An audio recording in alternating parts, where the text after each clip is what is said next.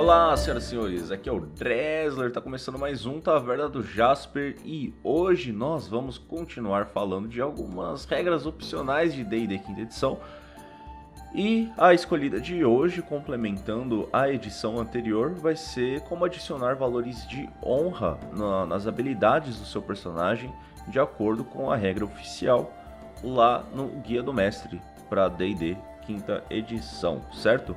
Mas antes da gente entrar no episódio, entrar no assunto, se você gosta do nosso projeto, considere nos apoiar através de questcast.com.br barra apoie. Lá você vai encontrar toda a nossa campanha de arrecadação com as suas recompensas. Lembrando que a partir de 5 reais você já entra no nosso grupo exclusivo para apoiadores no Telegram. A partir de 10 você já vai poder jogar lá com o pessoal na Guilda Citrino. E a partir de 15 você já concorre a sorteios mensais da caverna do DM.com.br, que é a minha lojinha de miniaturas de RPG feitas com impressão 3D em resina de altíssima qualidade. Lembrando que se você quiser comprar alguma miniatura, usa lá o link do QuestCast, que te dá 10% de desconto em qualquer compra. E se for assinar o Mini Loot, usa o cupom QuestCastLoot, que é a mesma coisa, te dá 10% de desconto, só que ao longo de toda a assinatura. Além disso, você pode nos apoiar sem gastar nenhum dinheiro através das redes sociais, Twitter, Instagram, Facebook, Twitch, YouTube, tudo arroba QuestCast20 Segue a gente, comenta os posts, compartilha, etc, etc, etc. Vocês já estão ligados, né? Ah, aproveita também para dar uma passada lá no Spotify no iTunes e dá cinco estrelinhas pra gente, favorito, tudo que vocês puderem nessas plataformas aí, porque isso nos ajuda a ficar melhor ranqueado dentro da plataforma e a ser recomendado para possíveis novos ouvintes, certo? Agora vamos lá pro assunto. Acho que antes de mais nada é legal a gente começar só dando uma recapitulada lá no nosso episódio de sanidade, porque assim como a sanidade, a honra, se você quiser adicionar ela no seu jogo, vai ser uma habilidade a mais que o personagem vai ter ali, né? E a gente precisa saber como distribuir esses pontos. Bom, se você usa distribuição de valores padrão, você tem que colocar mais um 11 na pool de valores que o personagem tem lá para escolher e distribuir onde ele quiser. Se você usa compra de pontos, você vai adicionar mais 3 pontos ao total que ele tem disponível para comprar por cada habilidade. Então, se você vai adicionar honra, você coloca mais 3. Se você adicionar honra e sanidade, você coloca mais 6. E se você rola as habilidades individualmente, bom, aí você só rola mais uma vez mesmo. E é isso aí. Se você quiser ver mais detalhado, mais detalhado corre lá no nosso episódio de sanidade, que foi o anterior ao anterior. É depois, é antes do, do último do último bestiário da taverna. Certinho? Vamos lá, aqui que o livro fala sobre os valores de honra. Caso a sua campanha envolva culturas onde o rígido código de honra é parte de uma vida diária, considere usar o, o, valor de honra como uma forma de medir a devoção de um personagem ao seu código. Essa habilidade se encaixa bem em cenários inspirados em culturas asiáticas, como Karatur de Forgotten Realms. O valor de honra também é útil em campanhas que envolvem ordens de cavaleiros. Ou seja, se talvez seja interessante se você tiver uma party inteira de, de paladinos, a gente fala de ladino. Se bem que de ladino talvez também possa entrar de alguma forma? Não sei. Fica aí a critério de vocês. Mas vamos continuar aqui. A honra mede não apenas a devoção de um personagem a um código, mas também a sua compreensão sobre ele. O valor de honra também pode refletir como os outros percebem a honra de um personagem. Um personagem, um personagem com valor de honra elevado geralmente tem uma reputação que os outros conhecem, especialmente aqueles que têm valores de honra altos também. Diferente de outras habilidades, a honra não pode ser aumentada com aumentos no valor de habilidade normais. Ao invés disso, você pode conceder aumentos de honra ou impor reduções de acordo com o comportamento daquele personagem. Então, no final de uma, de uma aventura ou de um arco da aventura, o mestre vai determinar se o, se o personagem agiu de acordo com o código de honra que ele deveria estar seguindo. E se ele foi bem, ele vai adicionar mais um.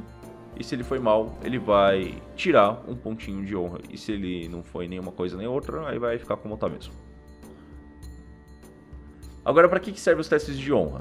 O livro fala aqui, ó. Testes de honra podem ser usados em situações sociais, assim como carisma seria, quando a compreensão de um personagem sobre um código de conduta é o fator mais definidor da forma que uma interação social será realizada.